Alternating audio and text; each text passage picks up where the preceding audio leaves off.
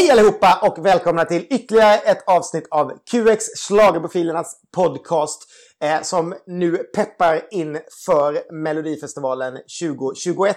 Och vi som ska peppa här idag är som vanligt jag som heter Ken Olausson och Ronny Larsson. Som sitter eh, corona säkert eh, på andra sidan landet från där jag befinner mig. Idag så tänkte vi väl kanske inte prata så mycket här utan vi tänkte ringa upp någon, eller hur? Ja, precis. Det finns ju en person som har varit väldigt viktig för Melodifestivalen i år, precis som de senaste åren får vi väl säga. Och vi, vi vill ju alltid ha svar på så mycket som möjligt så vi kände att vi var tvungna och, eh, att ringa upp henne. Exakt. Vi tänker slå en signal till eh, SVTs tävlingsansvarige, eller vad hon nu har för titel. Det kanske vi får fråga om. Karin Gunnarsson. Så det tycker jag vi gör nu på direkten.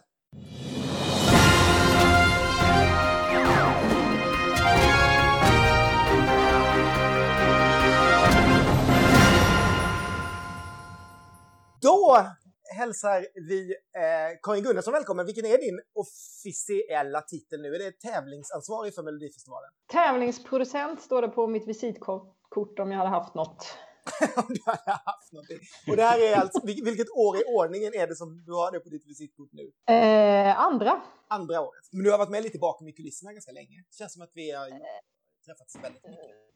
Ja, det är väl mitt eh, femte startfält brukar jag säga. 17 var ju första med Robin Bengtsson. Mm. Så eh, ja, precis. 17, 18, 19, 20, 21. Hur skulle du beskriva arbetet inför Melodifestivalen i år? Har det varit som vanligt eller har det varit lättare eller svårare? Alltså ingenting har ju varit som vanligt. Det kan man ju skriva under på. PGA-pandemi och man inte kan resa och träffa folk på samma sätt eh, inte kunnat liksom åka runt och ha möten och besöka eh, låtskrivare sådär som jag brukar göra. Men eh, folk är ju flexibla och kreativa så att eh, det har varit mycket på Teams liksom, eller online att ses och prata. Eh, men eh, det har gått väldigt bra måste jag säga för att folk har ju blivit väldigt kreativa också när de hamnade i den här situationen känner jag och haft lust och tid och eh, tänka över vad de vill göra, om de vill vara med och med vilken låt de vill vara med. Och, så det har ju funnits, funnits tid liksom, på ett annat sätt eh, än, än, tidigare just för att så mycket har blivit inställt och avbokat. Mm. Så det, det, har ändå gått, det har ändå gått bra. Det var ju, jag trodde nog att siffran antal inskickade låtar skulle vara eh, lägre. Men där blev jag verkligen eh, överbevisad på många sätt när det var då drygt 250 stycken låtar fler i år när vi stängde inskicket. Så att det har gått bra. Mm. Hur går det till liksom så här, eh, eh, för Christer är ju fortfarande kvar, det är hans sista år. Men mm. hur, hur, hur, jobbar ni liksom just när det gäller eh, artistjagandet? Har han liksom en lista som han har sedan länge? Som, det, det här är dina som du ringer och kollar och det här är dina som du testar liksom? Ja, inte lista så, men är, han har ju en upparbetad eh, telefonbok och eh, liksom kontakt med folk. Eh, många vänder sig till mig, men eh, en del vänder sig fortfarande till honom. Och så får det ju vara, det är ju inga konstigheter. Eh, jag har ju tagit lid eh, på processen, men eftersom han ändå har varit fortfarande liksom på jobbet och gjort andra saker, men eh, alltså vi sitter ju liksom, eller satt tillsammans och så, så jobbar vi ju tillsammans mm. och delar upp det lite.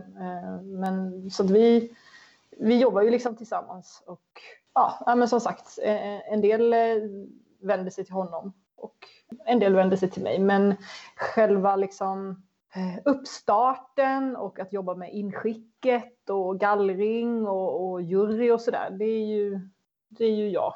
Mm.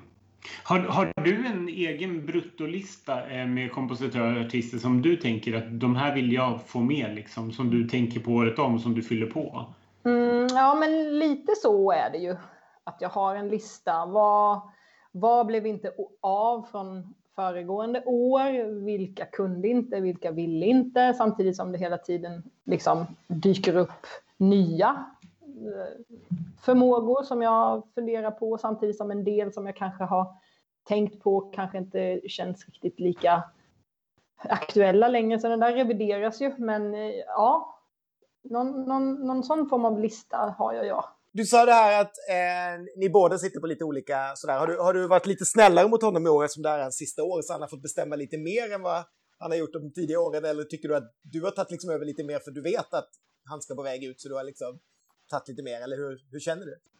Nej, men det, det funkar inte riktigt så. Alltså, mm, han är ju väl medveten om att så här, det, det, är mitt år, eller ja, det, det, han backar och han har, har ju, nu är det ju ute att han eh, ska programleda, så han har ju haft fokus liksom någon annanstans. Mm. Eh, men jag menar, det finns ju saker i den här processen där det bara vore dumt av mig att inte rådfråga eller eh, liksom ta hjälp av honom. Eh, så, och det finns liksom ingen prestige i det där. Det här, det här är min och det där är din och nu, nu, nu, liksom hålla på sådär. Utan jag menar det överordnade uppdraget, alltså jobbet är ju att sätta ihop ett startfält. Alltså 28 låtar och artister som har hits, som har bredd, som skapar spänning och dynamik. Att liksom uppstället ska ju bli så starkt som möjligt. Så där är ju, där har vi ju en gemensam quest i. Så att riktigt något, nej, något sånt är det inte. Och ibland är det väl argumentationer hit och dit kanske liksom. Men då kan han ju vara så här, ah, ja men jag vet att du, du gillar det här eller du tycker så eller så, ah, absolut. Och, och liksom lite tvärtom sådär. Men sen måste du ju hela tiden, liksom, det måste ju passa in och där kan man ju ta hjälp av andra på redaktionen. Liksom. Gud, har jag snöat in alldeles för mycket? Är det bara jag som hör det här? Eller tycker ni också att det här, alltså så där får man ju hela, man måste ju lyfta perspektivet. Du har inte, dock inte någonting att pilla med innehåll, det är mer han som är en liten hoppare där mellan olika, för det är väl ganska olika delar, eller jobbar ni väldigt tajt tillsammans, eh, innehåll och tävling, eller hur, hur fungerar det där? Alltså vi har ju, skulle jag vilja säga, de tre senaste åren, alltså inklusive den här säsongen då, alltså närmat oss varandra och verkligen försöka jobba mycket mer tillsammans, för vi gör ett program. Det är ju ingen som sitter och tittar på Melodifestivalen som, som vet att det är två olika redaktioner. Och vi, vi är ju en redaktion, det är bara det att vi har ju fokus på två olika saker. Eh, men det måste ju rimma ihop i, liksom, i tonalitet, eh, hur uttalar man artisternas namn, eh, vad, har, vad finns det för bakgrundsinfo? Um, alltså, så att jo, jag är med på innehållsmöten också och både för att bli briefad men också för att kunna ge dem information och kanske komma med någon idé eller något uppslag. Ehm, sådär. Så att, eh, men eh, ja, nu i år, eftersom vi har suttit väldigt mycket hemma, så har man ju blivit ganska eh, avskärmad. Alltså det är, man, då har man ju fullt sjå egentligen att liksom hålla koll på sina närmsta, höll jag på att säga. Mm, mm. Men jag kan tänka mig, jag menar, det måste vara viktigt för er på tävling hur programmet uppfattas, alltså framåt om inte annat, så att man vet, jag tänker att folk hittar, hur var det för, alltså jag vet att eh, det här är ingenting som, som SVT brukar skriva under på, men vi har ju pratat lite om att det känns mycket barnprogram några av de senare åren. Det måste väl på något sätt kanske påverka dig när du letar artister kan jag tänka. Alltså det är viktigt för dig att det blir ett bra program som artister vill komma och vara med i. Eh, jag misstänker att det är så det känns. Ja, men absolut. Liksom. Det är klart att tonaliteten, bemötandet, eh, hur vi väljer att skämta och approacha folk i programmet, det, det tycker jag är jätteviktigt. Att det görs av kärlek, respekt, glimten i ögat. Om det ska skojas med så ska det vara snyggt skojat liksom. Um, så att, nej men du har, du har helt rätt. Jag tycker det är, det är jätteviktigt. Sen i år har vi ju ett sånt alltså, fantastiskt uppställ vad gäller programledarsidan där varje program också har lite sin tonalitet beroende lite på vem det är som, som leder. Men, eh, men för, den skullen, för den skull så ska det inte bli liksom Lattjo låda av det. Mm. Uh, utan ja, men, snyggt, stiligt, liksom, smart. Sen kan man ju jobba, man kan, kan ju jobba med olika liksom lager. Det kan ju vara ett, ett skämt som flyger över huvudet på barnen som de kanske tycker... Alltså lite det här Pixar, Pixar-tänket. Liksom. Mm. Det är Röja-Ralf går på en fest och jag ser ju att det är Skrillex som står och spelar skivor på festen. haha, jag tycker det är kul att de har fått in den twisten. Men mina barn tycker det är kul att Röja-Ralf dansar. Alltså, förstår ni vad jag menar? Man kan ju hitta de här lagren liksom. Men eh, det är, det, är en, det är en utmaning varje år när det också ska samsas liksom ett seriöst moment med röstning, underhållning, humor. Eh, sådär. Så det, det, är ju en utmaning. Ehm, men kan, men kan det vara problem, kan det vara problem i, i det? Liksom? Jag tänker på de senaste åren, det som Ken lite grann var inne på. att, det, att eh, innehållet har varit ganska kritiserat och sen så känner man liksom som tävlingsansvarig att jag har en skitbra uppställning här med artister som jag är jättestolt för. Över, och så hamnar de lite grann i skymundan på något sätt. Eh, det är bra låtar, bra artister, men programmet blir, blir liksom inte så bra omskrivet. Eh, känner man då att så här, men det här är ju tråkigt, för hör ni inte vilka bra låtar det är? Mm, men jag, jag, tror inte riktigt jag delar och jag vet ju inte riktigt vad er kritik eh, liksom, grundar sig i. Under de åren som jag har jobbat så nära och intensivt Melodifestivalen så tycker jag liksom ändå att vi har träffat ganska, ganska bra. Uh, jag vet att en person som till exempel Fab Freddy var en vattendelare.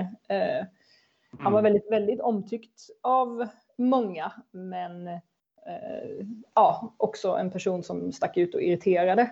Men framförallt de två sista, både nu senast eh, med Lina och, och eh, Linnea och David och året innan med Kodjo och eh, Sarah, Erik och Marika. Mm. tycker jag har varit väldigt bra. Eh, och mm. inte alls varit så mycket liksom, barn-tv. Hur, hur, känner du nu? Det, som sagt, det är Christers sista år. Eh, inför nästa år så står, står, du helt på egna ben. Eh, kommer vi märka en tydlig skillnad nästa år av Melodifestivalen?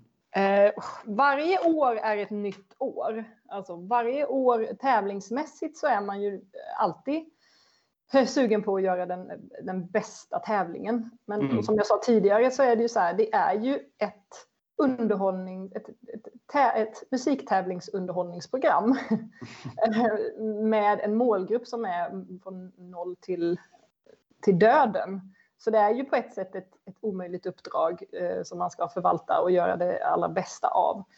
Um, och så länge vi har det här, den målgruppen och den ambitionen att vara så här pass stora så kan man ju heller inte som sagt nörda ner sig och gå in i sin eh, egna smala värld, utan du måste ju hela tiden hålla uppdraget, uppdraget framför allt. Mm. Ehm, men däremot att så här, inte, inte bli feg, alltså liksom att hela tiden leta nya uttryck, eh, udda artister, eh, jobba in eh, artister som kanske inte har varit med tidigare, artister som inte har en, en, som har en målgrupp som kanske inte vanligtvis tittar på Mello. Att hela tiden liksom utmana lite konventionen om vad Mello är och inte.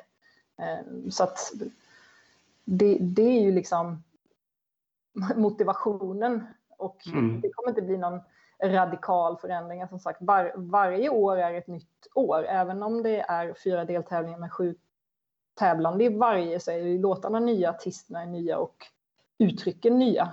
Mm.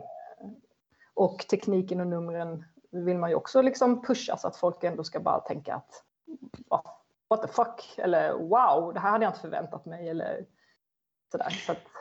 Tror, tror, du att du hade en annorlunda syn på det när du liksom kom in i Mello och eh, hela Melodifestivalvärlden och tänkte så här, ja men det här vill jag göra och det här skulle jag vilja göra och sen så kanske man inser att man kan inte gå så snabbt fram för att det är en så stor apparat som ska förändras och så. För jag kan tänka mig att du har ju ett extremt stort musikkunnande och, och vill kanske föra in andra genrer i, i delen liksom. Mm.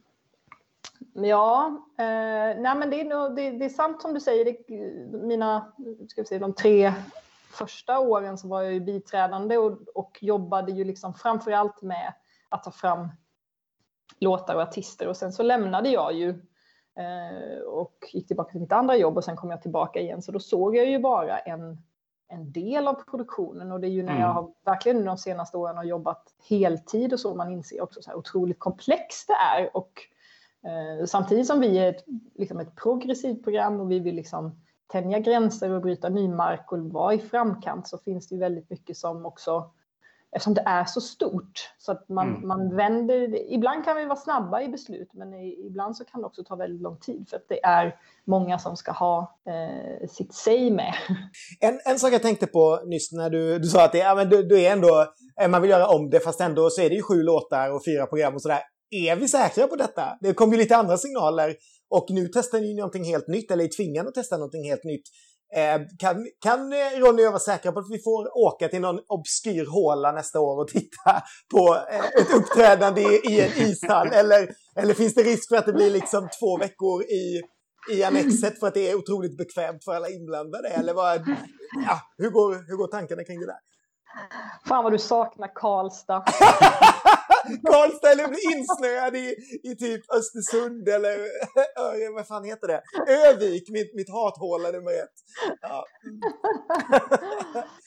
ja, nej men alltså när man stod på finalen på Friends förra året eh, med en eh, då visste vi ju ingenting om vad som skulle hända. Liksom att vi sen bara fyra dagar senare var i en total lockdown och liksom pandemin var ett faktum mer eller mindre satte ju verkligen saker och ting på sin spets. Alltså, i det här året blev ju eh, allt det som vi kanske hade funderat på och börjat fnula och tänka på blev ju bara så här, ha paus.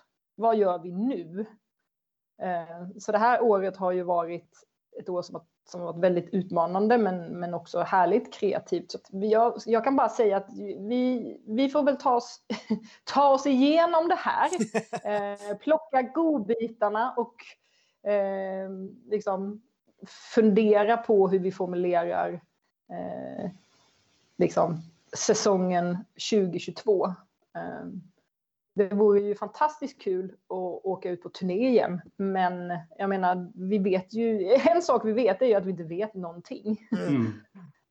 um, sådär. Men uh, jag uh, åker gärna till Karlstad med dig. Underbart! Men, men uh, ska, vi, ska vi styra in lite på det där då, vad som kommer hända i år och skillnader och hur allt det där har fungerat? Liksom, hur, hur jag har sett massa tv-show nu som spelas in i USA och England och sådär och då lägger man ju på eh, publik, alltså ljud, fast man ser att det sitter liksom sex maskbeklädda människor längst fram ungefär och sen är det tomt i den här arenan. Är det lite den ja. känslan som kommer vara eller hur kommer ni jobba med det här utan publik? Hur, hur har man tänkt? Förlåt, men det där låter ju så himla fattigt liksom. Det, är ju, det vet ju alla att det inte låter sådär om det sitter sex pers. Um, nej men alltså premissen var ju, ju, tydlig för oss och vi bestämde ju med en gång liksom, okej, okay, vi kör utan publik. Det är för vanskligt att, att behöva backa, eh, att revidera en plan och tänk, alltså så här, tänka om. Alltså, lite så att man tog lite lead på situationen, att hur det än går så har vi nu bestämt liksom, att vi kör utan publik så vi kan planera och producera och eh, bygga scen och fundera på logistik utifrån att så här, vi är på ett ställe utan publik. Um, så den kommunikationen har ju varit tydlig liksom, mot tittarna och mot publiken. Att vi kommer köra utan publik. Också för artisterna så har inte det varit några oklarheter heller, utan det kommer inte vara någon där. Mm. Uh, och uh, vanligtvis så, ja, det, det, är ju, det är ju verkligen svintråkigt att vi inte har någon publik på plats, men den största publiken sitter ju alltid hemma i soffan ändå. Eh, men det vi har fått tänka till på är ju till exempel så här, tonalitet, att man inte så här, pratar till folk som inte är där. Det finns ju ingen anledning att köra en call and response-övning med eh, en tom arena eller att här, skrika liksom Annexet! Nu kör vi! Ja, men, sådana saker. Men absolut att fundera på ljudbilden. Så här, hur får man ändå eh, en nerv, en livekänsla? Eh, så absolut, så det är, någonting, det är någonting som vi har med oss in i produktionen. Liksom. Hur går man från ja, men artist sjunger klart, liksom. låten är slut. Vanligtvis kommer det en, en, ett stort jubel där. Liksom. Hur, gör vi, hur gör vi det? Eh, så det är ju sådana programmakartricks liksom, som man har fått stuva om i programmet. Så att det, kommer bli, det, kommer bli bra, eh, alltså, det kommer bli bra tempo, eh, nya liksom, kluriga lösningar och övergångar. Um, så att vi kommer inte låtsas som att det är någon där som inte är där, utan det har vi ersatt med andra liksom, ljud och känslor och så. 1985 när det inte heller var någon publik tror jag förra gången bara för att det var för dyrt att ha publik när de skulle ha Eurovision i Göteborg så eh, låtsades de att alltihopa var ett disco. Så att det här är tips som du kan få direkt. Plocka fram. Och Pernilla Wahlgren har ju en erfarenhet eftersom det var, väl, det var ju det året hon slog igenom med Piccadilly Circus så hon är ju van vid det där utan publik eh, i Mello. Så att där har ni någonting också. Men det är ganska hänga, kul. Hänga, hänga upp en liten diskokula för hennes skull bara. Ja, men precis. Ja, stora grejen där, 85, var laser. Det är tre små strålar i bakgrunden som de hade tydligen köpt in då. Jag kommer inte ihåg om det var Stockholm som arrangerade. Och var väldigt stolt över sin, sin laserkanon som står där och snurrar i tre små strålar i, i bakgrunden bakom Kikki Danielsson. Vad gulligt ändå. Ja, men det är Framkant. Ja, men, och i början så är liksom alltid ett stort dansgolv där det står liksom verkligen 80, alltså vill man se hur människor verkligen såg ut på 80-talet och inte när de är friserade i liksom filmer som ska visa 80 då kan man titta på Melodifestivalen 85 när människor dansar runt i sina vanliga discokläder i början eh, när programledaren kommer in som också är någon helt okänd eh, person som jag inte ens kommer ihåg namnet på nu och inte ens ska gissa. Eva Andersson. Eva Andersson, ni hör ju namnet också. Men nu, tipset är det jag ska ägna mig åt här efter vi har lagt på då. då. Ja, kolla på 85. Finns på SVT eh, Öppet arkiv. Men du, har, det, har det här öppnat liksom för massor med andra möjligheter då som du är inne på, just med nummer och så? För det pratas ju ganska mycket om att ja, men det här, då ska, kan man göra helt annorlunda om man inte tänker att publiken är där. Eller blir det ganska likt ändå det vi brukar se? Ja, alltså varje år har vi ju en, eh, en ny scen. Vi upprepar oss ju aldrig eh, när det kommer till den biten. Men det som är verkligen annorlunda i år, det är ju att vi är då på ett och samma ställe. Så scenen behövs ju bara byggas upp en gång och rivas en gång. Och vi har ju byggt den utefter de förutsättningar vi har. Vilket då är att det finns ingen publik på plats, vilket öppnar upp för en del bilder, vinklar och, och skott och åkningar som vi vanligtvis inte, inte kan göra. Eh, och det är ju då till exempel att i år har vi ett tak på scenen det har vi ju aldrig annars. Liksom. Eh, men nu har vi ett tak eh, med ljus i som är liksom högglansigt, vilket ger jättekola reflektioner. Vanligtvis så är det ju ett arenatak, ett, ett hockey, en, ett, en hockeyladas härliga eh, skrot som vi ser där uppe, så vi, då tar vi ju inga sådana skott. Liksom. Ehm, så det, det är ju nytt. Eh, det, vi har tre stycken stora leddar i bakkant och sen är det en jätte, jätte, jättelång catwalk med ledgolv. Alltså den är otroligt djup, den här scenen. Ehm, så det, ja, vi kommer verkligen kunna göra eh, nummer och ni kommer få se saker som ni inte har sett eh, på melloscenen tidigare för att vi har eh, ja, men, ja, de förutsättningarna och de möjligheterna i år. Alltså vi, man kan ta sidobilder på ett helt annat sätt, för det sitter liksom ingen i vägen där. Vi har ju, eh, man behöver ju inte fundera på om det sitter eh, återigen, det är skittråkigt att vi inte är ute och får möta publiken, men de är ju också i bild på, på, på, gott, på gott och ont. För mestadels på gott, men nu kan man ju verkligen eh, ta eh, låga skott kanske på ett annat sätt än vanligtvis, alltså eh, frontskott som eh, man inte riktigt kanske kan få till. Eh, för att det, arenan är ren så att säga. Mm.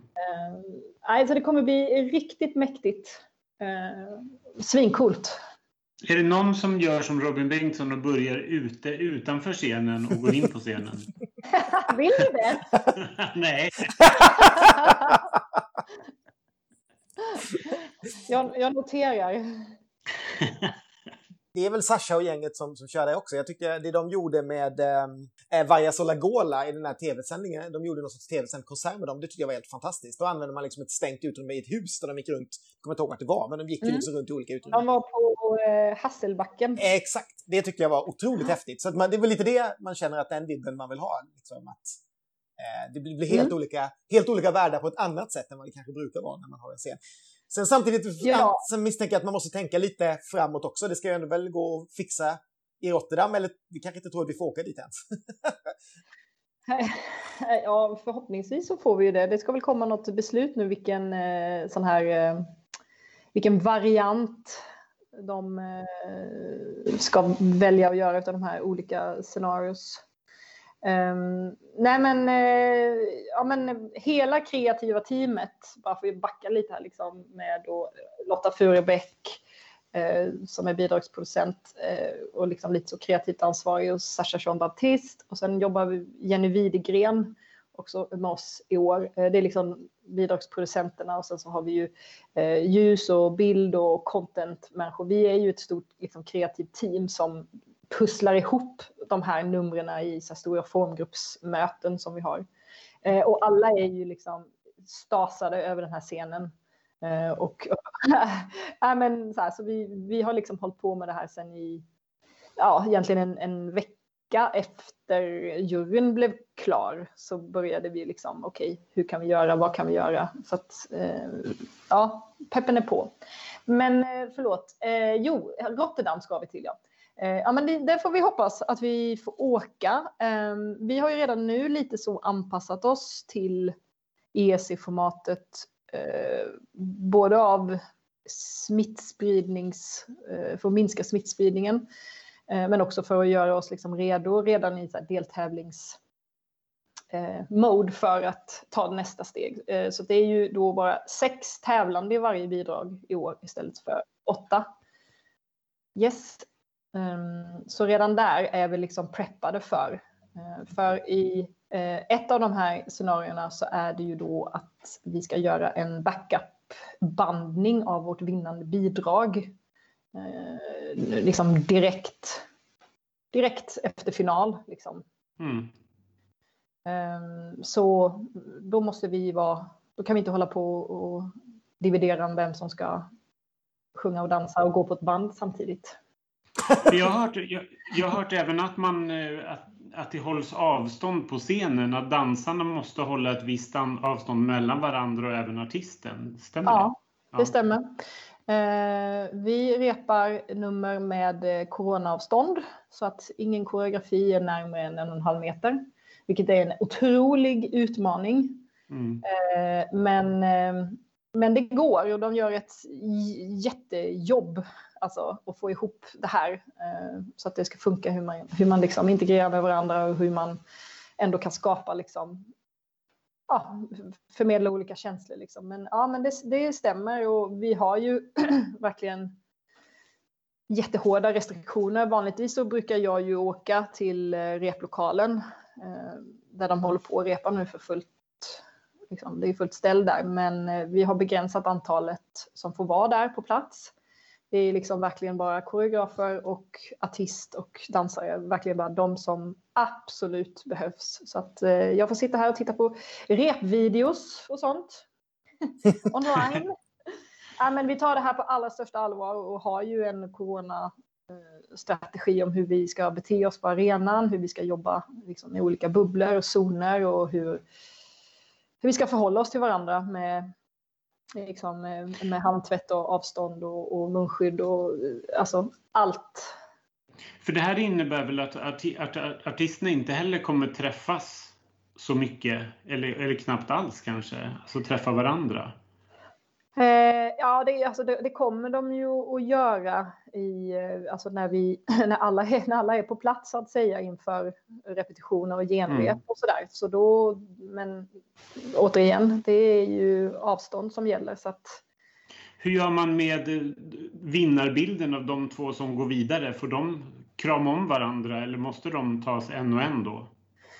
Eh, exakt hur den vinnarbilden eh, kommer se ut. Alltså det är klart att de kommer få ta emot eh, någon form av blomsterkvast och se glada ut på scen, men, men eh, inte, inte hänga om varandras halsar. Liksom. Det, mm. det vill vi försöka undvika. Sen, den här, ja, men, sen är det ju liksom stopp från vår sida. Alltså, vi har inga mer aktiviteter. Det kommer bli presskonferens som kommer se lite annorlunda ut. Men, men, men sen är det ju liksom, det är ju tack och hej. Det är ju ingen efterfest och det är inga andra liksom, aktiviteter och det är inga liksom, sammankomster och samkväm utan det är ju otroligt mycket en, en, en arbetsplats bara i år. Mm. Mm. Gud vad tråkigt. ja, men det, är, det är det och det är tråkigt att behöva prata om det. Men, men medan vi ändå är inne på ämnet. Eh, kommer ni testa folk? Liksom? Testar SVT alla artister om de har covid? Alltså, ingen får ju... Har du symptom så ska du inte komma dit överhuvudtaget egentligen. Eh, men har vi någon som, som uppvisar symptom så kan vi ju göra snabbtest. Men eh, eh, vad heter de här? P... PCR, va? PCR-test. Dit har vi ju, som det ser ut nu, liksom ingen snabbfil. Liksom, utan, mm. men, men absolut, vi kommer testa eh, och den bedömningen kommer göras från fall till fall. Eh. Mm. Om de har symptom, men inte om de inte har, verkar ha symptom? Liksom. Nej. Nej. Eh, utan man får ju helt enkelt liksom... Man, man, man får göra en självuppskattning eh, och eh, feberkontroll och eh, liksom hålla avstånd och ja. Mm. Hur, hur, hur tänker ni just när det gäller ifall någon skulle bli sjuk? För då är ju personen icke önskvärd i, i arenarummet. Eh, är det upp till skivbolagen då att hitta en, liksom någon som kan ersätta den här eller är det SVT eller diskas bidraget? Nej, alltså diskas, det ska ju väldigt mycket till att det ska hända. alltså jag vet inte ens vad som skulle kunna hända utan alltså nej men vi jobbar ju med en rad olika liksom backup-planer.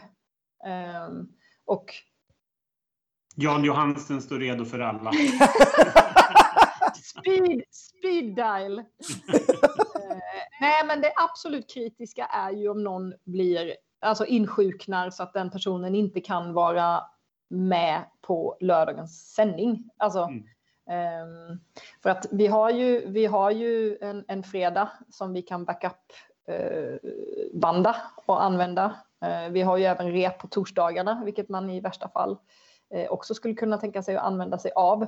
Det kan ju mm. vara någon som är sjuk men tillfrisknar och kan vara med på lördagen. Då får vi ju hitta en lösning med en stand-in mm. som kan vara med fram tills dess. Men kan personen i fråga absolut inte vara med, då är det ju eh, liksom skivbolagen och tillsammans med oss i dialog och hitta en, en, en värdig eh, ersättare som alla är nöjda med.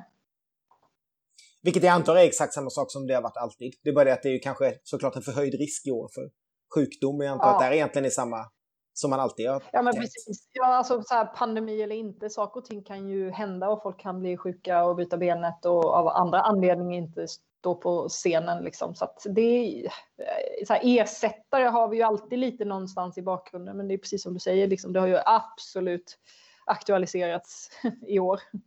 Men, men, ja, men vi, vi, vi jobbar liksom och har gått igenom olika scenarier och eh, är väl jinx. Ja, men vi är ju eh, liksom bra förberedda.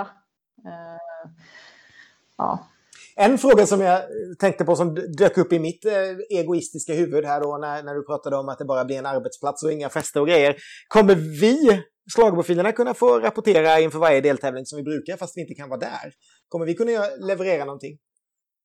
Ja, men, ja absolut. Alltså, vi har ju jobbat väldigt mycket med att eh, att egentligen så här, ta en turné, hur ser den ut i vanliga fall? Vilka olika aktiviteter brukar ske?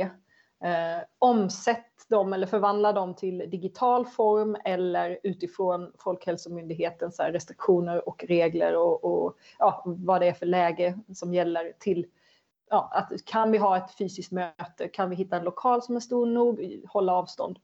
Eh, men vi har ju den här en, en, digital databas som heter Mellomedia och där ska vi ju serva media med material. Alltså rörligt, stillbilder, texter eftersom vi inte kan ge någon media access till arenarummet. Um, men det kommer finnas ett, ett pressrum på arenan eh, som kommer vara väldigt, alltså med ett begränsat antal eh, platser som finns där på fredagar och lördagar. Eh, och det kommer finnas en presskonferens, en fysisk sådan, på eh, fredagar och lördagar. Eh, men det är också begränsat antal journalister med liksom avstånd och jada jada. Men, men vi vill ju inte bara för att vi inte kan släppa in någon så vill vi ju inte vara otillgängliga utan då är ju snarare så okay, hur kan vi serva dem med bilder eh, och rörligt från repetitionerna, alltså att man kan sitta någon annanstans och ändå titta och ta del av det. Så att, eh, det, ja, det är ju superviktigt för oss att få ut vad är det som, vad är det som händer, vad är det vi gör. Mm. Men, eh, men, men sen det här med att träffa artister och sådär, det kommer ju bli mycket telefonintervjuer och... Ja, såklart. Ja. Um, ja, ska vi lämna covid, Ronny? ja, ja vi, har, vi, har, vi har touchat covid så mycket i alla fall. Men om vi, om vi tittar på, um, på programmet. Det gick, det gick några rykten om att det skulle ändras någonting när det gällde omröstningen, men det stämmer inte. Det är samma som förra året och så. Eh, hur menar du med omröstningen? Alltså vad, vilken del? Eh, alla delar tänkte jag. Att det var någonting som skulle hända men, eh, men tydligen så var det inte så fattar jag det som. Men... Eh, men ja. Alltså, ja, men som sagt, det, det, vi hade säkert idéer som vi inte kunde genomföra i år på grund av, av corona. Men vi funderar ju alltid på hur man kan förhöja spänningen och hur kan vi leverera resultatet på ett mer spännande sätt? Eller så här, hur kan vi förhöja liksom, eh, ja, spänningen i programmet? Men, men rent röstningsmässigt och liksom med appen och så, så, så är det ju inga, nej, det är inga förändringar eh, mm. i år. Eh, men däremot så har vi ju lanserat den här Titta tillsammans-appen. Mm. Just det som man kan, man kan ladda ner till sin eh, iPad. Eh, förslagsvis iPad för då blir det lite större. Eh, och där kan man titta tillsammans och kunna, man kan kommentera, bilda små grupper, chatta om vad man ser, reagera på saker som händer. Så att du liksom kan, Ken kan sitta i Göteborg och Ronny du sitter i Stockholm och så, så tittar ni titta tillsammans och så kan ni, har ni en liten chattgrupp med era kompisar och bara wow, nu händer det här, wow, bla bla bla. Så ladda ner och titta tillsammans. det, är det är tips. Nu, nu, tror jag inte ens att en pandemi kan hålla schlagerpersonerna borta från varandra under själva tittningen av det här programmet. Skulle jag säga. Utan det, det, det kommer, jag, känner, jag känner nog att det kommer bli en del munskydd som kommer användas på tågresor för den här personen. Så får ni corona-shamea mig hur mycket ni vill, men jag tänker att eh, Ja, kan det... ni göra några sådana här blingade, blingade eh, sådana visir? Mellovisir med LED i. Jag vill ha mellovisir med LED i. Alltså. Eh, alternativt laser kanske. Bara. Typ. Jag kommer sitta helt inplastad som nu när IT-läkarna eh, kommer farande liksom på tåget och bara som en astronaut i, ja, på väg upp till Mello. Som det ser ut nu så, finns, så kommer inte folk kunna göra så mycket under lördagskvällarna utan eh, när man slutar sälja alkohol och bar, barer och sånt som kan, tidigare kanske har hotat på något sätt Mello. Nu är folk tvungna att sitta inne. Känner du att, att nu har ni chans att slå alla tiders rekord när det gäller tittande på deltävlingarna? Och tror du att det kommer påverka hur resultatet blir? Att det kommer in kanske 500 000 som inte brukar titta på Melodifestivalen? Ja, men det där är ju, ja, det där ska ju bli jätteintressant att se och jag tror precis som du säger, liksom lördagarna kommer ju se så himla annorlunda ut nu för en otrolig mängd människor och jag tror att det kommer tillkomma ett gäng nya tittare. Det kommer säkert eh, vara tittare som, som kanske inte har kollat på ett par år som kommer tillbaka. Så jag tror absolut att det kommer påverka eh, resultatet i, i, i deltävlingen. Kanske inte att det kommer eh, ja, gud, det vet man ju inte. Men, men jag tror det är upplagt för en del skrällar och oväntade grejer. Man vet ju heller inte hur ett folk som har blivit snuvade på liksom, underhållning och fest och show och bara prata med sina polare liksom. Och hur kommer de reagera på låtarna? Alltså kommer vi vara mer benägna att rösta på en viss typ av musik i år för mm. att vi så, att det, det kommer bli jättespännande. Sen så får vi väl se om det faktiskt eh, ger någon effekt på toppen. Men det kan nog ha eh, sina, alltså det kan nog påverka deltävlingarna, det tror jag nog. Mm. Och kan vi inte prata lite deltävlingar och startordning och sånt nu? Hur, hur har du tänkt? Vad, vad, när du placerade, för nu vet vi i alla fall till slut hur, hur, vilka som ska tävla mot varandra och sådär. Um, hur fan har du tänkt? Ja, hur fan? Tänkt? Precis. Det, vi kan inte säga det högt, men det är precis det vi tänker. Nej, är det så? Är det någonting som ni bara kände så här, men herregud. Ja, men vi... Jag, ja, jag kände nog så spontant att deltävling 1 känns så himla stark. Det är så otroligt st starka och stora namn. Um, och det förstår jag att man vill öppna starkt, men jag tycker att tvåan känns lite... Den blir lite svagare. Um, och kanske en liten annan inriktning. Nu har inte jag hört allting. Men eh, det blir en liten annan inriktning. Um, det blir så tydligt där. Sen tycker jag att trean och fyran känns ganska jämna. Det var min mm. snabba analys bara, utan att ta... ja, nej men... Um, alltså... Um, ja, men det är ju ett gigantiskt uh, pussel, liksom, där du också då ska blanda uh, namn av en viss dignitet, alltså sprida ut både nykomlingar, återkommare, ja, den här mixen av publikdragarnamn ska, ska delas ut. Sen ska genrerna också separeras från varandra. Eh, svenska språket ska spridas ut. Alltså så här, det finns ju några grundparametrar som man måste jobba med. Eh, sen handlar det ju lite om att så här, klustra folk. Eh, gud, låter så hemskt, klustra folk, men lite som ett brett penseldrag. Bara, okay, de här låtarna tangerar varandra lite grann i tempo eller i, i dynamik. Um, för det är ju det, man jobbar ju också väldigt mycket med, liksom, ja, med, med olika uttryck. Liksom. Um, och sen så har ju programmen, eh, alltså premiärprogrammet är ju alltid premiärprogrammet och där vill man ju liksom eh, verkligen liksom spänna musklerna och maxa och fan det är liksom nu är Mello tillbaka, det var ett år sedan liksom. Man vill ju gärna gå ut stort. Mm. Ehm, men vilket då är sin, alltså jag tycker tvåan är jätterolig och jättebra där man ändå har liksom Dotter förra årets tvåa, eh, Anton Ewald kommer tillbaka. Eh, liksom, Eva och Eva, vad ska de hitta på?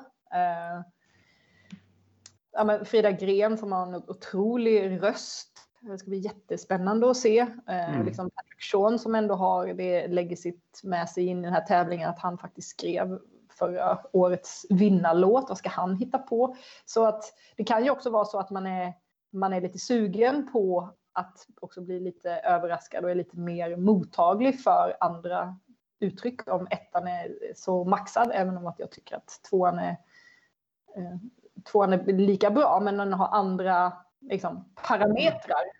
Jag tror att vi ofta brukar prata om så här eh, korsordstidningsnamnen. Alltså de där som alltid, som alltid kommer dyka upp på, på tv-bilagor och korsordstidningar den veckan. Och tittar man på första veckan, om man, om man tar ur det perspektivet, så har vi har du liksom dels Lena som ska leda programmet och Christer då till, givetvis. Men sen har du ju liksom eh, både Jessica och eh, Arvingarna och Danny och så vidare. Och när man tittar på tvåan så kanske det blir så här ja, det kommer synas mycket dotter på de där korsordstidningarna, om man säger så.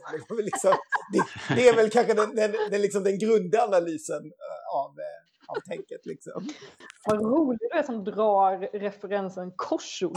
ja, men det roliga är förut brukade jag dra så här veckotidningar, men det, väl, det finns väl knappt längre. Liksom. Men just korsordstidningar har jag märkt eftersom jag har en, en pappa som jag köper det till lite. Det finns en jävla massa korsordstidningar. Alltså. Jag vet inte varför det är... Ja. Tv-bilagor existerar ju också fortfarande. ja, ja, men eh, ja, just det, det liksom tänket eh, var väl eh, kanske det. Uh, nej, men, men eh, sen är ju också eh, låtarna eh, gör ju sitt till liksom hela paketet. Sådär. Um, Frida Gren kanske inte så jättemånga känner igen och Julia och Frida lika så. Men jag tror att sen när de får se och höra så kommer känslan inte vara en, en besvikelse. Liksom. Mm. Men, men hur börjar man? Tänker man, nu har vi liksom fyra stycken deltävlingar um, och så har vi fyra stycken, vi, vi, har typ fyra stycken vinnarkandidater. Vi placerar ut dem i varje och sen bygger vi därifrån.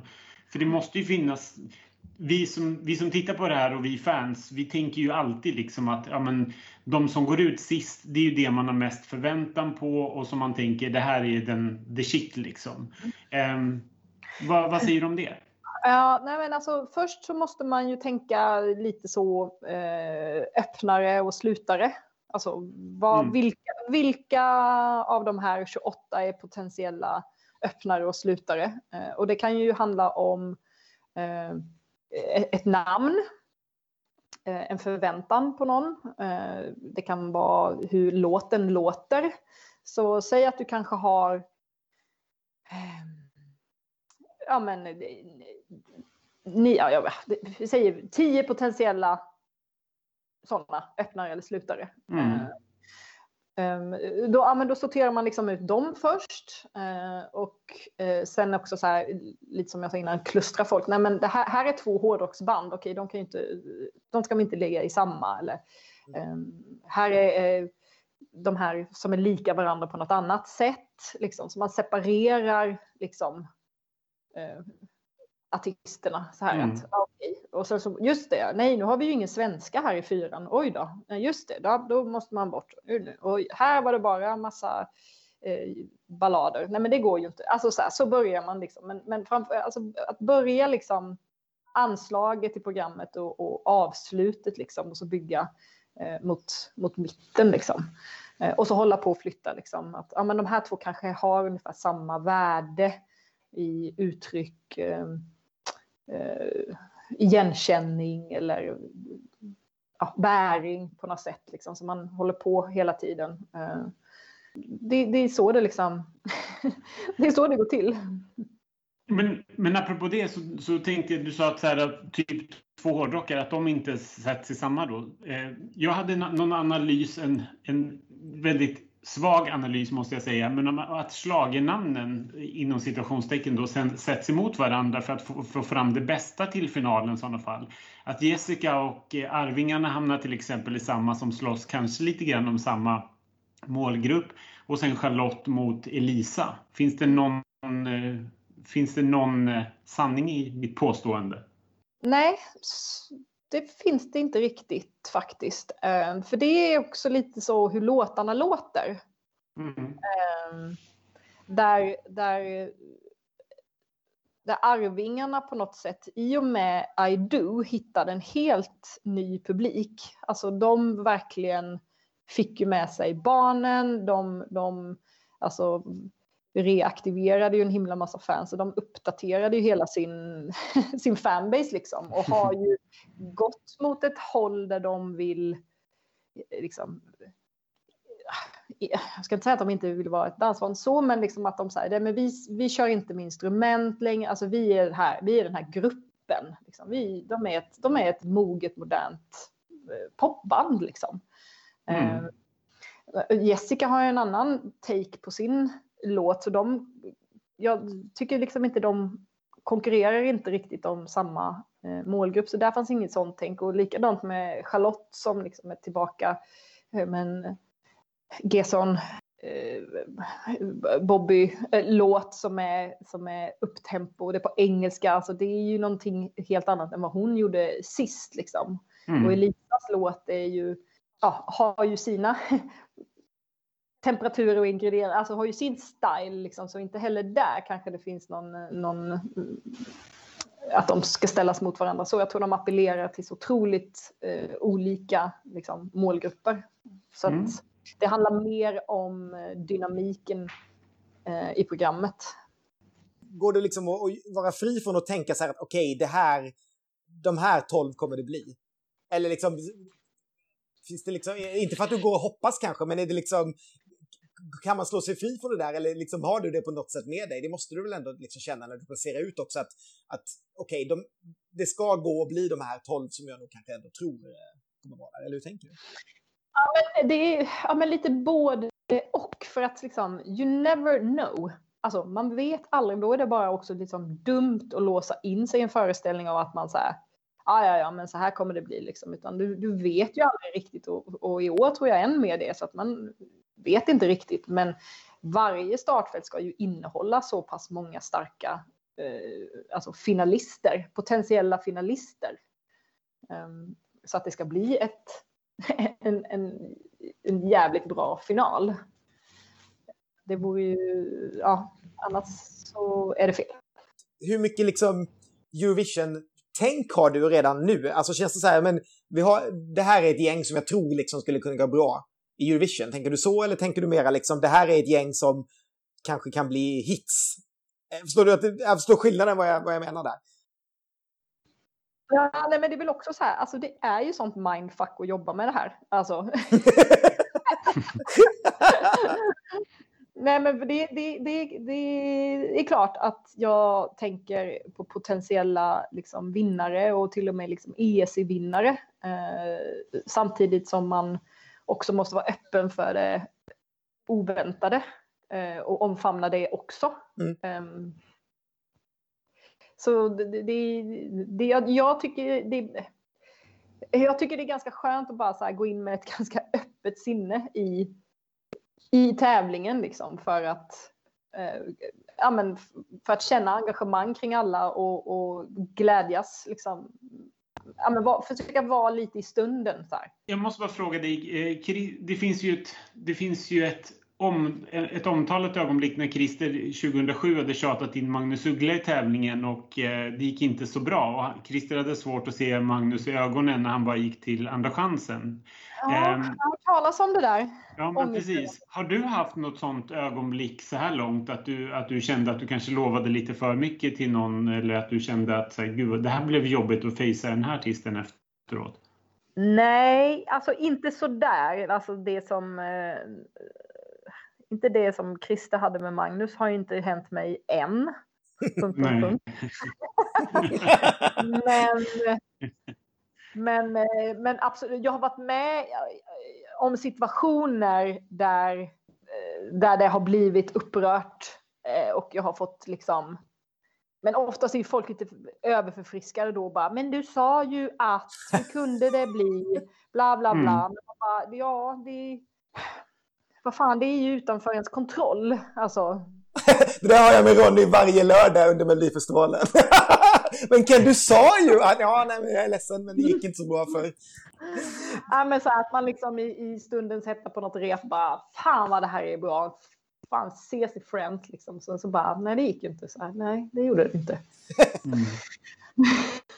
ja, men det där är ju, eh, det är ju viktigt och det är, fin, det, är en fin, eh, det är en fin linje också i någon slags övertalningsfas. Liksom, att, um, ja, men hur mycket kan man lova? Och, alltså, det man verkligen kan lova är ju att så här, ja, men, du kommer få möta en stor publik, du kommer bli lyssnad på, tittad på, du kommer få göra ett fantastiskt nummer. Det här ska vara tre minuter som du oavsett resultat är stolt över. Liksom, vi gör vårt allra yttersta, eh, alltså i den processen där vi har kontroll. Men mm.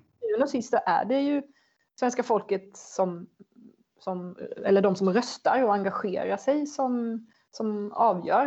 Eh, nej, men det är väl snarare så att man kanske inte har det är väl kanske någon som man inte har gett, eh, eller som jag efteråt kan bara säga gud, man, man, inte gav tillräckligt mycket uppmärksamhet till som bara oj vad du gick jättebra. alltså så här, mm. då blir det som en omvänd, en, en, en pepp man glömde. Ja, den känner vi igen. Ja, verkligen. Jag måste bara fråga, hur, hur gick det liksom? Så här, eh, juryn väljer ut 13 låtar, visst är det så?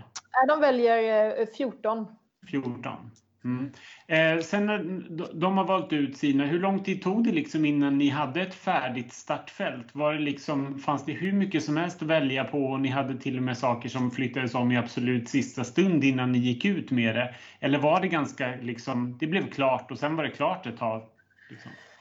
Eh, alltså det var ett väldigt bra år. Alltså så. Det, var, det fanns väldigt mycket eh, alltså från, från juryn, alltså som, även, som inte Alltså juryn kan, kan ju som sagt då bara välja 14, men mm. du får ju en indikation och en, en, ett värde på alla låtar som är med in i sista juryrummet. Så att eh, det finns ju eh, låtar som är med i Mello som var med i juryrummet men som inte blev valda där. Alltså, för då har man ju ändå fått en, en en, en, en, feedback på hur pass liksom, stark den här låten är eller hur bra i alla fall den här begränsade skaran tycker att den är. Så då, det har man ju med sig in efteråt när man, när man jobbar vidare. Um, men i år så, också lite på grund av, av eh, pandemi och planering och sådär, så jag var klar eh, ja, vi, alltså tidigare än någonsin faktiskt. Nu kommer jag inte riktigt ihåg datumet, men eh, nu ska vi se. Presskonferensen brukar ju ligga 26, ja men 24, någonstans där i, i sista veckan i november. Mm. Eh, ja, men, och jag, jag hade som en fiktiv deadline, även om, om vi bestämde att här, det kommer inte bli någon sån eh, traditionell presskonferens så jobbade jag mot som att jag hade det. Så mm. jag var väl klar där veckan innan tror jag. Så det var inte liksom dagen innan eller två dagar innan utan jag var klar en, mm. kanske en, en, en nej, inte en vecka kanske, men, nej, men jag, var, jag var klar liksom i god tid före vi skulle haft då presskonferensen.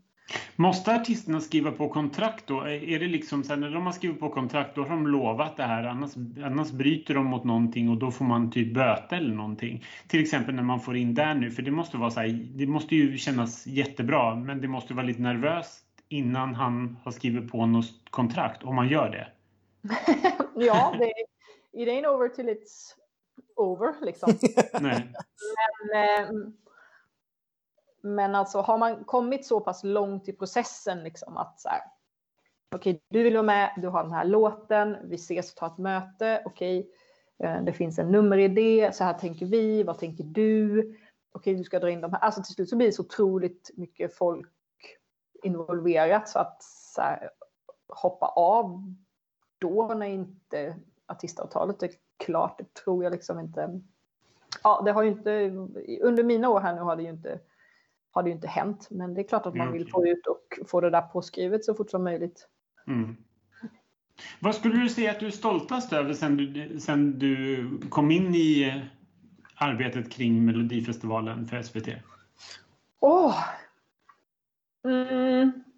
Vad är jag stolt Alltså musikaliskt? Mm. mm. ja, men stoltast över? Nej men alltså eller både och, eller vad som liksom... Ja, nej, men alltså, dels här, internt så tycker jag det är viktigt att vi liksom pratar med varandra, att vi har en liksom, transparens i, i, emellan, liksom, i produktionen, så här, att man engagerar folk i vad det faktiskt är vi håller på med.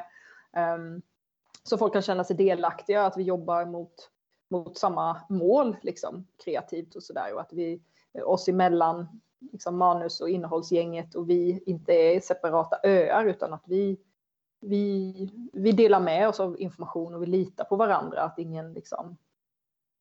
Eh, ja, nej men att vi jobbar för programmets bästa, för helheten. Men sen musikaliskt, alltså jag tycker ju att, jag tycker att varje år är bättre än det andra. Liksom. Mm. ja, men att så här, att ligga i tiden. Jag blir jätteglad när jag ser liksom, låtarna, hur de streamar och hur det spelas på radio. Och så fort jag ser liksom, att den här är A-lista där, den här är hitvarning där, den här artisten är bokad på den här eh, turnén eller de är bokade på de här programmen, på Allsången, Lotta på Liseberg. Alltså så här, allt det där. Eh, och jag vet inte, det kanske var så innan jag kom in i det här i 180, men jag upplever själv att det är någonting jag upplever att det har blivit liksom lite mer av liksom, att Melodifestivalen lever året om mer. Att artisterna liksom syns och hörs och eh, liksom Anna Bergendahl och hennes karriär, liksom att hon har uppföljare och hon spelas jättemycket på radio. Att, hon, att, att gränsen mellan en melloartist och någon form av annan artist, liksom, att vi ska sudda ut det. Så mm. um, och det, det upplever liksom jag ändå att det, att det, att det har förändrats och jag hoppas ju verkligen och jag vill ju verkligen, verkligen jobba för att det ska ännu mer liksom suddas ut. Alltså Melodifestivalen är ju fantastisk att vara med i. Det är ju otroligt. Eh, vilken, vilken, kalla det för plattform eller program eller tradition. Alltså det är ju en del av svenskt musikliv och jag liksom tänkte det på Andra chansen i, i Eskilstuna förra året, liksom när Björn Skifs och Thomas Ledin stod där och så här.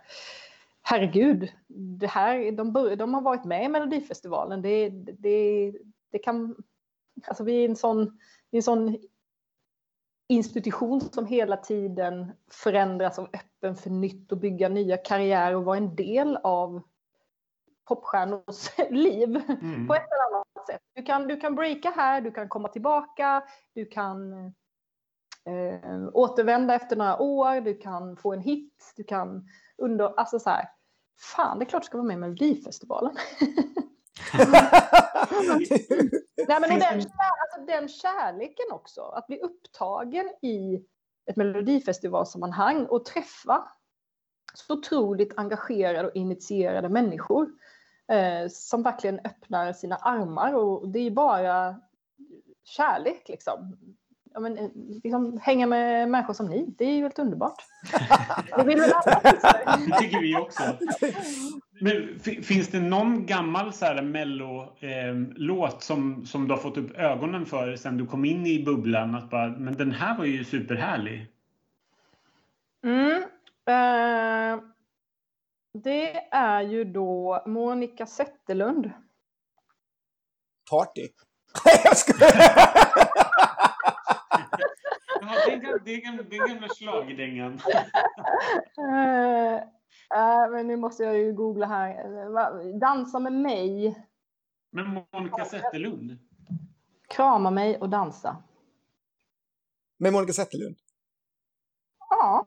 Men gud, du, du, du lyckas liksom plocka en av de få låtarna som inte vi har en aning om vad det är. Det är, det är snyggt gjort skulle jag säga. Inte en Janne om vad det där är för låt. Den är helt jävla magisk. det är ju jätteroligt det här. Också, ja, också att du hittar en låt som är äldre än oss. Det är inte många som gör. Nej, men eh, korsordstidning och så vidare. Hör ni det här nu? Är dina sulor sönderslitna nu? Långsamt du skyndar till egen liten säng med någon annan som vill värma dig. Och låt mig nu och dansa.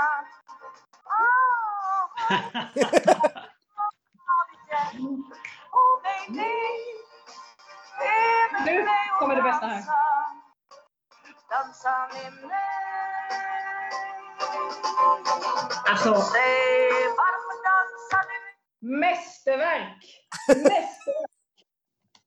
Det är helt underbart att vi fick lära oss någonting också. verkligen. ja, nej, men vet du, jag, sen satt jag ju och jag höll på med en grej här innan idag. Jag bara slogs av, alltså 89 var jag ju då 30 13. Och eh, Okej okej med Lili och Susi. Ja. Fantastisk. Fantastisk. Ja, alltså jag bara, eh, när jag, jag, helt plötsligt bara kom det liksom över mig hur besviken jag var att de bara blev och att den här låten, eh, jag kommer att tänka på det såklart nu när jag var med i Så mycket bättre, men, eh, men det, det, var inte riktigt så. Jag hade en mer eh, intensiv upplevelse här, ensam, när jag satt och lyssnade på. Vad fan, den är så bra! Ja, nej, men det är klart att man har upptäckt både den ena och den andra låten. Men, men jag har ju ändå eh, på, på dansgolv som inte blir av i år tyvärr. Eh, nej, men jag, jag har ju liksom följt Melodifestivalen på ett, ett ja, men ett ganska vanligt sätt tror jag ändå, men det var ju en stor del av mitt liv när jag växte upp liksom. Och, eh, även om jag inte riktigt kommer ihåg Carolas vinst med Främling så där, då var jag ju inte jätte, eh, jättegammal. Men, eh, men liksom i soffan hemma att det var en stor grej, liksom att nu ska man titta på Mello. Sen har det ändå liksom följt med i och med att musik har varit ett så stort intresse. Så jag har väl ändå känt, liksom, även om man kanske inte har varit så här, åh gud, nu måste jag titta, så har jag ändå känt så här, nej men det här, det här vill jag verkligen se. Vad har de, vem ska vinna i år? Gud, vad har de på sig? Och, och sen när jag började liksom jobba lite mer liksom professionellt med musik och så där, så har jag ändå alltid tittat för jag känner så här, att jag är jättenyfiken på eh, på låtarna, vad är det för artister, eh, sådär. Så att jag har ju liksom hela tiden levt ett liv parallellt med Mello och sen blivit liksom mer engagerad när jag började jobba de åren jag satt i juryn. Liksom att stå där och bara, jag älskar ju Robin Stjernberg, you. ja, men liksom när ändå, man hade fått vara med lite mer initierat i processen så blir man ju mer och mer engagerad. Mm. En låt som vi för övrigt inte tog ut i vår jury. Du ihåg det? Den kom inte med. Det var, utan den plockades, vi hade den högt, men jag tror att den, den halkade med. Som, ja, det var väl Christer då som plockade med den efteråt. Vi satt ju samma jury där. Är du skämtar? Nej, nej, jag är nästan säker på det, att vi inte tog med den. Utan att den var utanför, men att den kom med. För att, ja, jag är nästan, nästan säker på det. Däremot, så då... Nej, men kan, ja. kan, vi inte, kan vi inte låta oss tro ja. att vi behåller den? Jag, jag, kan också slänga upp att vi istället till exempel tog med Gosa. Men okej, okay. men eh, det, det, det, är så här jurysynder som man kanske inte ska ta utanför rummet egentligen, men som man nu kan prata rätt fritt om så här åtta år senare. Ja, gud. Eh, en, en fråga som jag har kvar på mitt papper, som, jag, som, som egentligen inte har anknytning till någonting, allt det här vi har pratat om nu, utan är mer lite Eurovision-inriktad. Men vi, vi som är lite på en annan nördnivå har ju börjat titta redan på, det finns ju inget annat att göra, på de andra ländernas uttagningar som nu håller på. Men gud, berätta allt! Jag såg att Norge hade väl uttagning förra helgen? Exakt så är det. Och de har ju då mm. dels lyckats hosta upp en av sina största popartister just nu som heter Tix. Och dessutom hosta mm. fram eh, Keino som ju var de som fick eh, flest poäng för två år sedan i eh, Eurovision. Eh, alltså mest poäng från folket och som är enorma favoriter hos mm. liksom... Mm. Jo tack, jag var där. men också hos fan-communityn nu som typ redan har en vinnare i årets Eurovision efter att ha hört en, mm. en låt. Men, men det, jag, det jag ville komma till där är att Norge kör en uttagning precis som vi gör. Men många länder gör ju mm. inte det utan de eh, hänger ju kvar eftersom de plockade ut sina artister förra året och kör på samma. Tror du vi mm. har någon fördel som inte gör det? Och då menar jag inte, jag vet ju att liksom Mamma skulle kunna vinna, men, men jag menar just att vi inte direkt bara plockar samma artist som många andra, alltså det är nästan 60, nu ska, nu ska jag inte killgissa några procent här, men det är väldigt många som skickar samma artist som i fjol. Eh, om man bara tänker rent tävlingsmässigt, tror du att det kan finnas en viss fördel i att ändå liksom ja, men starta om på nytt och tänka till eh, igen och så vidare?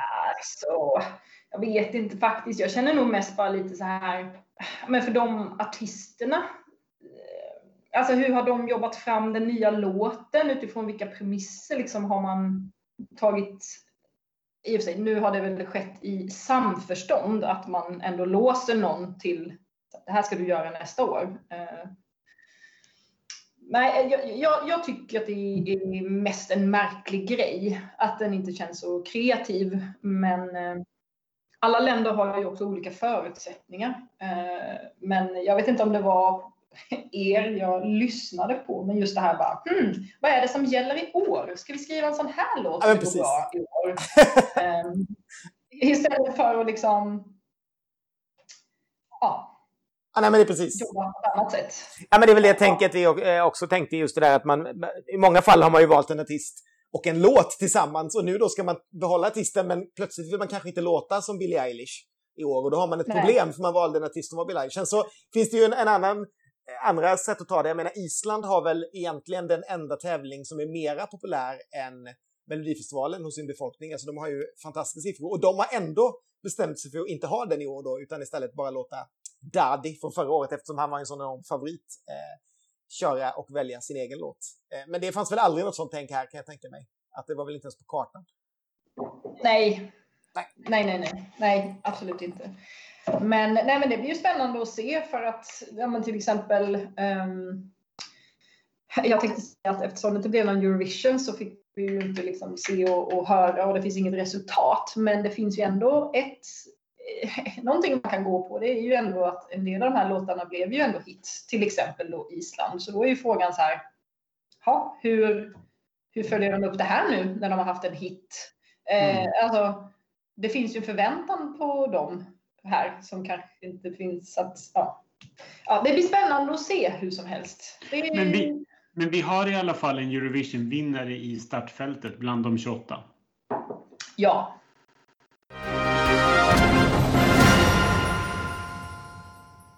Bra. Bra. Period. Period.